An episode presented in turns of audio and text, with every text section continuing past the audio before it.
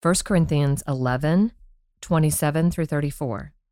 Whoever therefore eats the bread or drinks the cup of the Lord in an unworthy manner will be guilty concerning the body and blood of the Lord. Let a person examine himself, then, and so eat of the bread and drink of the cup. For anyone who eats and drinks without discerning the body eats and drinks judgment on himself. That is why many of you are weak and ill, and some have died. But if we judged ourselves truly, we would not be judged. But when we are judged by the Lord, we are disciplined, so that we may not be condemned along with the world. So then, my brothers, when you come together to eat, wait for one another. If anyone is hungry, let him eat at home, so that when you come together, it will not be for judgment. About the other things, I will give directions when I come. This is the word of the Lord. Thanks be to God. All right, Jennifer, finishing up Lord's Supper. Yes. This is like somewhat familiar for probably for most people, uh, Yeah. because if you go to Christ Covenant, most Sundays, well, every Sunday we either do baptism or communion, Mm-hmm. and if you've never noticed that, now you know. Yeah. we always do one of those, and it's actually in our bylaws. So there you go. There you go. So we do Lord's Supper a lot, which I love because I think biblically it is presented as something that we're supposed to do very, very often together. Right. And so he is really hammering home the weight of it. And when we do Lord's Supper at Christ Covenant and at most like minded churches, there's something called fencing the table Mm-hmm. which is where there's sort of a warning given before communion. You know, they they uh, present communion and, and kind of move from the sermon to the table, but then they'll say like, "Hey, if you do not follow Christ, if you are not in right standing with Christ or with you know fellow Christians, then we would actually encourage you to." get right like this meal is not for you until Mhm. you've like done business with and, and gotten right in right standing with Christ. And you know, this is not some like exclusivist uh, club mentality, but it's coming from right here in 1 Corinthians 11. It's it's this idea of protecting.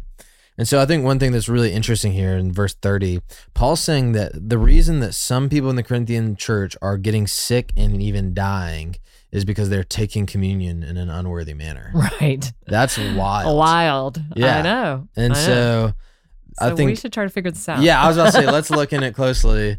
And Jennifer, Yeah. what do you think about this? Well, um, A nice open-ended question. yeah, exactly. Hmm, Thoughts? no. uh, no, I I think it's just important to remember the Lord's Supper is meant to regularly tune our hearts to Him. So when we're Yes. in communion with God, it favorably affects our communion with each other. And so we want to, I mean, this is a way, as we talked about yesterday, to um, spiritually commune with God through Christ, or yeah, in Christ, while we're in Christ through the Spirit. So, um, what breaks down communion with God? It's sin. And so Hmm. that's where the, um, like, even for the believer, yes, you've been um, forgiven. Christ has paid the price um, of your sin. And yet we know that we ought to regularly confess our sin and um, stay right with God, repent and turn to Him in faith, constant. Like Martin Luther, you know, the Christian life is constant repentance. Um, and the, anyway, so why this is helps us understand why Paul gives us these warnings of how to observe the Lord's Supper so that we are living into this. And the one thing he says is to examine yourself. So again, if we know that it's communion and we know that what breaks our communion with God is sin, then we should spend some time confessing our sin, thinking about Yeah. um and what a regular what a wonderful rhythm. Um I mean, obviously you'd hope that we'd be doing it daily, but like to have this kind of like set aside like very like you know, obvious time to think Yeah. what sin have I engaged in or committed that I need to agree with God? Yes, that's sin. I do not want to go that way. I want to go your way. Um, Mhm. and I'm looking, I'm repenting, I'm turning, and I'm looking to God in faith um, to please Him. So that's a really important element, I think, of while we're preparing for the Lord's Supper or Mm. while the bread and wine are being passed, while we're singing, we gotta we gotta give some time. That it's really important time to examine yourself. Yeah, absolutely. And you know, I I think a metaphor that's kind of helped me think about it is if you went to like a wedding for like let's say Jennifer, I could never imagine this happening with you. So hypothetically, Hypothetically speaking, yeah. if there is like, you know, one of your best friends from college or whatever Yeah. got married, and but y'all had like this epic, you know, falling out. There was like a rift in the relationship, and you like went to their wedding reception and were just like kind of standing there chowing down on foods, and everyone kind of knew the state of your relationship with that person. Right. You'd be like, this is like, why are you, eat, like, why are you here eating this person's food when Yeah. you like aren't on good terms with them? You won't even really talk to them except to like argue or whatever. A- And, you know, there's this idea of like to share a meal with someone, to share a communion with someone.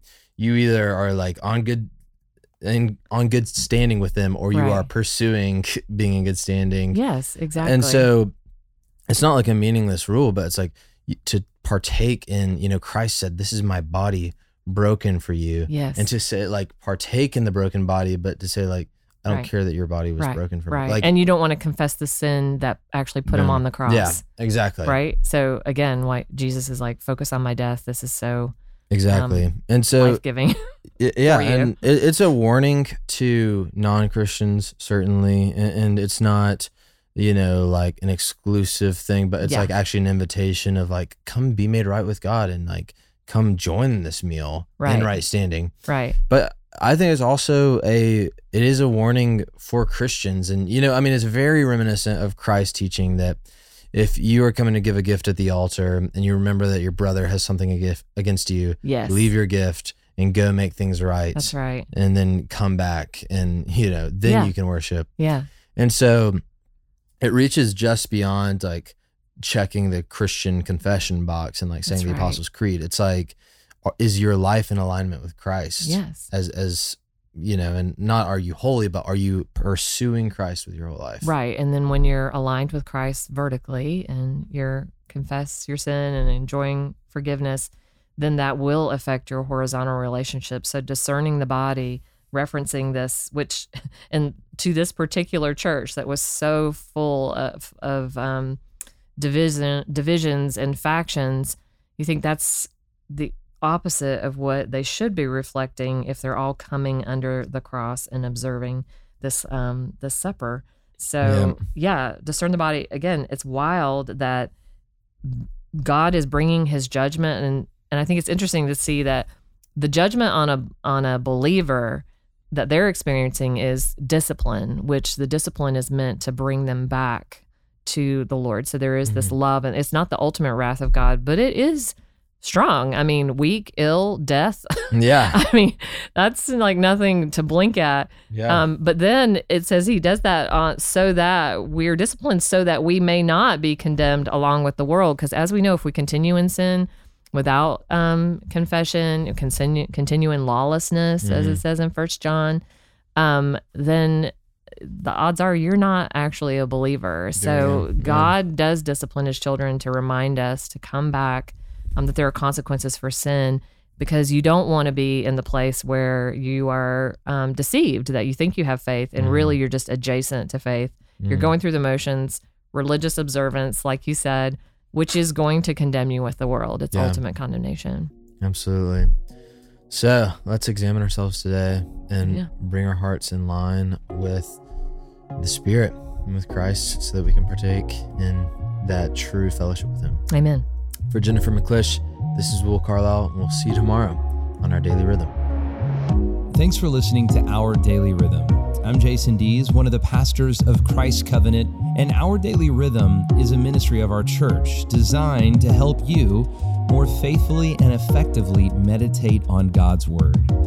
If you ever have a question for us about one of our Bible readings or one of your own Bible readings, please don't hesitate to text us at 404 465 1737. Again, that's 404 465 1737. Or email me directly at jason at christcovenant.com. We'll meet you again tomorrow for our daily rhythm.